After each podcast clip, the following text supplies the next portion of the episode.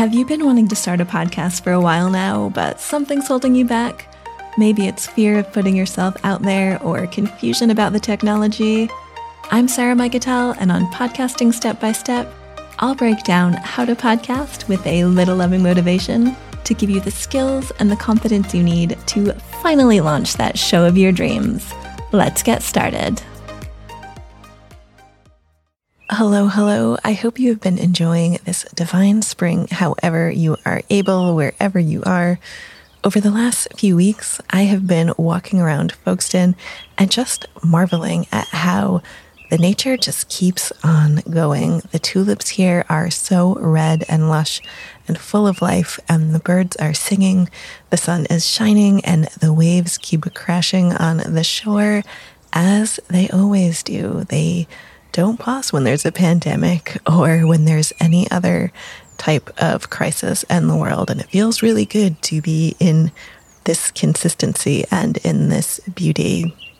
I've mentioned before on this podcast, but I'm a history lover and I have visited some pretty dark places. I think it is important to go and bear witness to things that have happened in our past that a lot of us don't really want to remember, but we need to remember. So I have been to several concentration camps and death camps in Poland and in Germany.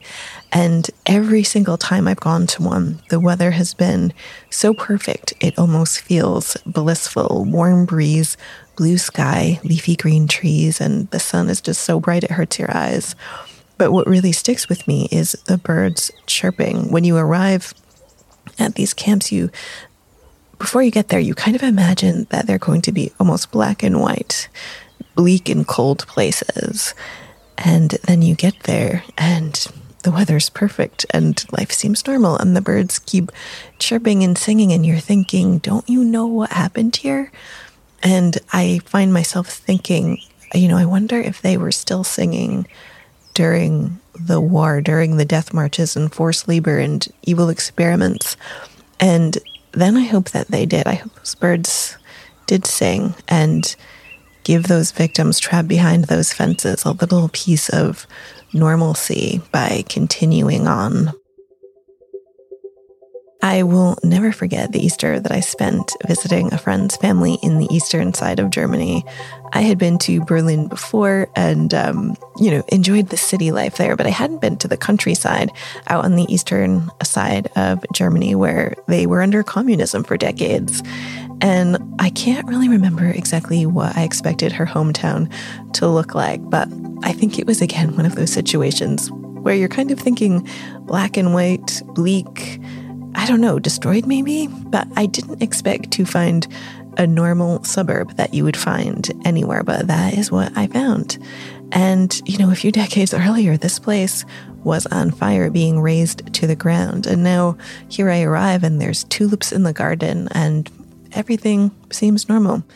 And one day when I was there, my friend and I sat down with her grandmother, who was 18 when World War II ended. And I was so curious about what life was like back then, but I felt very awkward asking this sweet old lady questions about that time. But I guess I kept hinting my interest over tea in her kitchen. And so she happily started to share some post war memories. And I don't think I had ever heard the German perspective from somebody who wasn't a Nazi or a concentration camp survivor. And I don't know if I've ever heard these stories live, you know, from an actual person rather than on TV. And so my friend was translating her grandmother's words, and she told me that, uh, you know, she was a teenager and the war is over and that when they knew that the Russians were coming, she and everyone else in the village packed into a train, destination unknown, to avoid being raped and or burned alive in their houses. And her mother nearly died after the Russians poisoned the water. So 26 million Russians, more than half civilians, died fighting the Nazis after Hitler betrayed their alliance. And so they wanted blood. Now, I know what you might be thinking because I was thinking, I was thinking the same thing.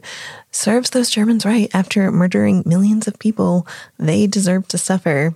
And I felt the same way. The day before I was speaking to my friend's grandmother, I was in museum seeing skeletal Holocaust victims. And so I, at first, was struggling to find uh, compassion for these German people who suddenly found themselves on a crowded train. But of course, not all Germans were Nazis. And I think we all like to imagine that we would have been different from them. We would have been the ones risking our lives to save others. I mean, you hope that's true. Um, and especially when we're young, we imagine we would have been the heroes. But the truth is, most of us are just average people trying to live our lives. I mean, there's a lot of bad things happening out in the world right now, and we're not getting involved in all the, these different injustices. So, but back in 1945, my friend's grandmother, I think 1945, 1945, 1946, my friend's grandmother made her way back to her hometown. There wasn't anything there. She was living in a stable and uh, working at a bakery, just getting paid in bread. And it's really funny the things that people remember. So she said that toilets really confused the Russians and that they used them for sinks and to put fish in them. And when a fish disappeared down the drain, the soldiers would shoot up the toilet to try to catch try to catch them. And so this story made me laugh. And then she started laughing, my friend's grandmother.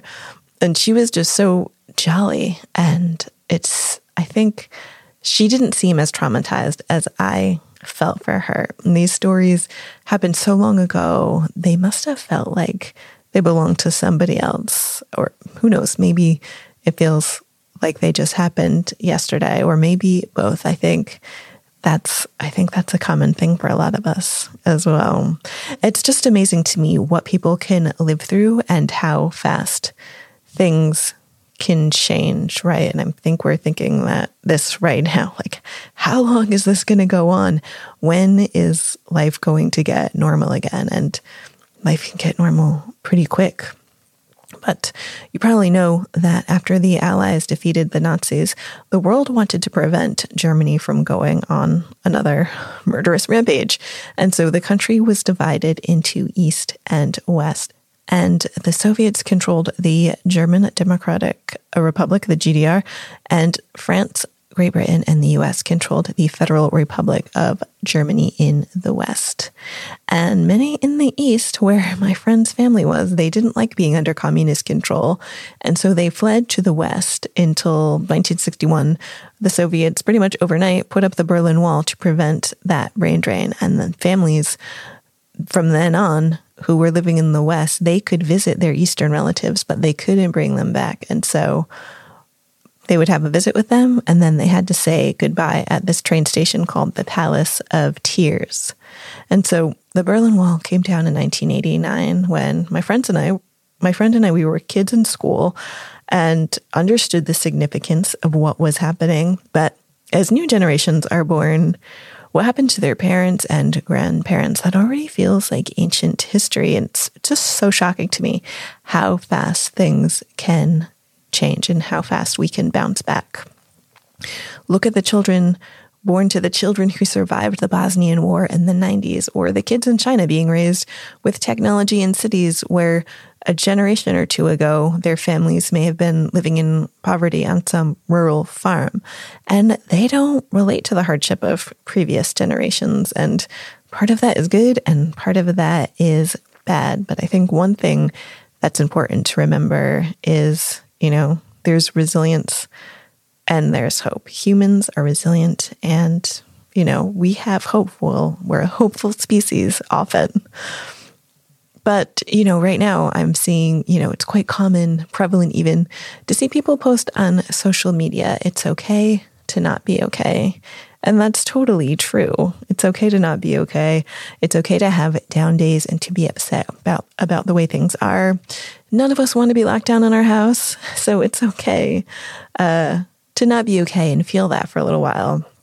But if we wallow in that negativity for too long, that doesn't mean that we're going to get extra days in our life, right? We're not going to get these months back. We're not going to get bonus months at the end of our life because we survived lockdown. I hear some people shouting, there are no silver linings about this.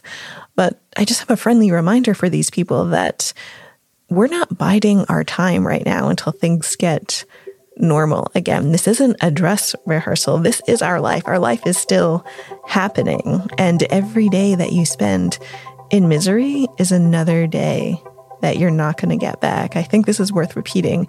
There are no bonus days. I'm seeing a lot of people saying that everything is on hold right now, but it's not. Life is marching on. Your life is marching on.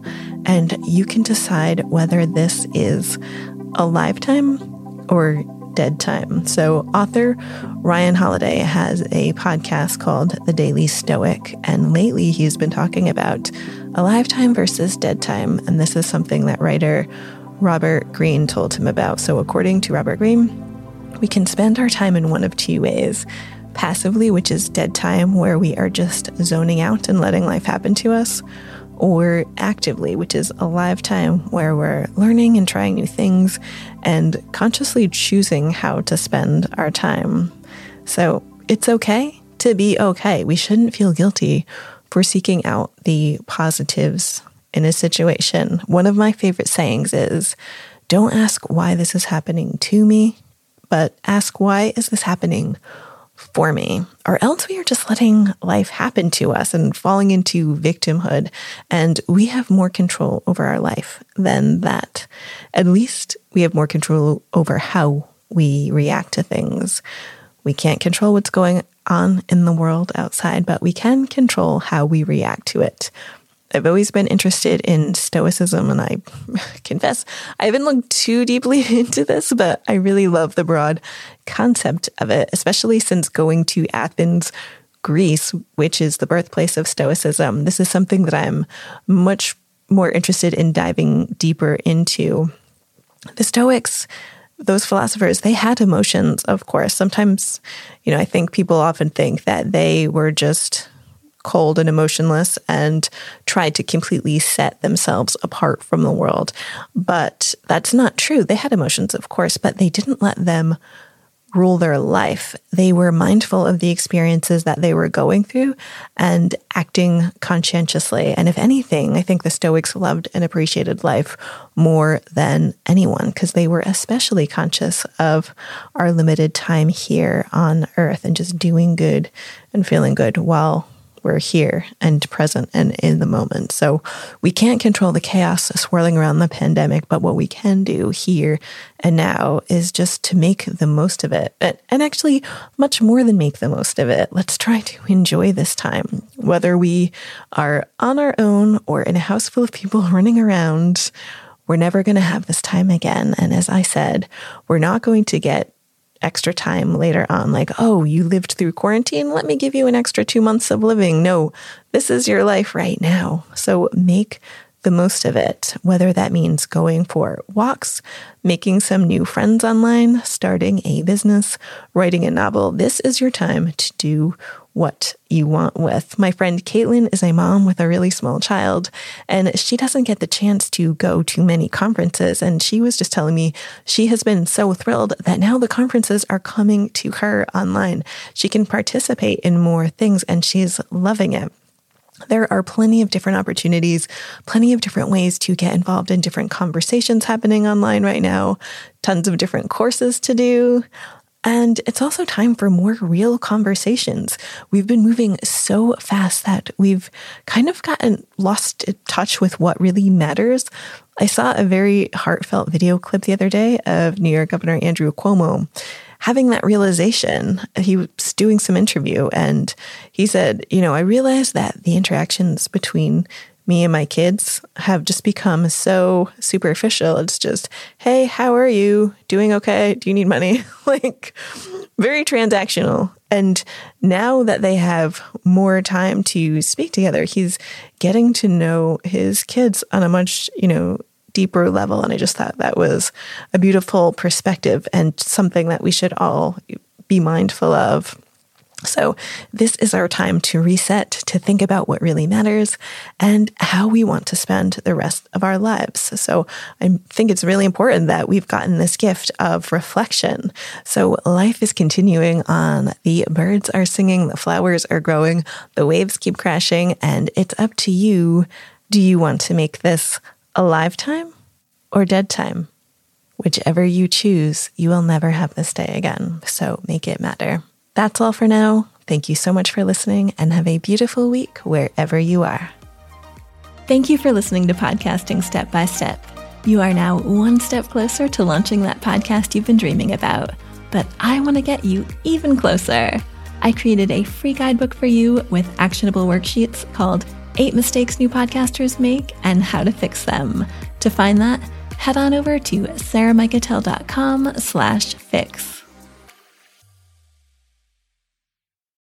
Let's continue the conversation. Head on over to my blog on Substack for more content on how to thrive through better communication, stoicism, and global exploration. That is right, blogging is cool again over on the Substack platform. There you can chat with me in the comments, and I have plenty of bonuses for paid subscribers, or you can just read for free. So click the link in the episode notes to access the Substack Live Without Borders.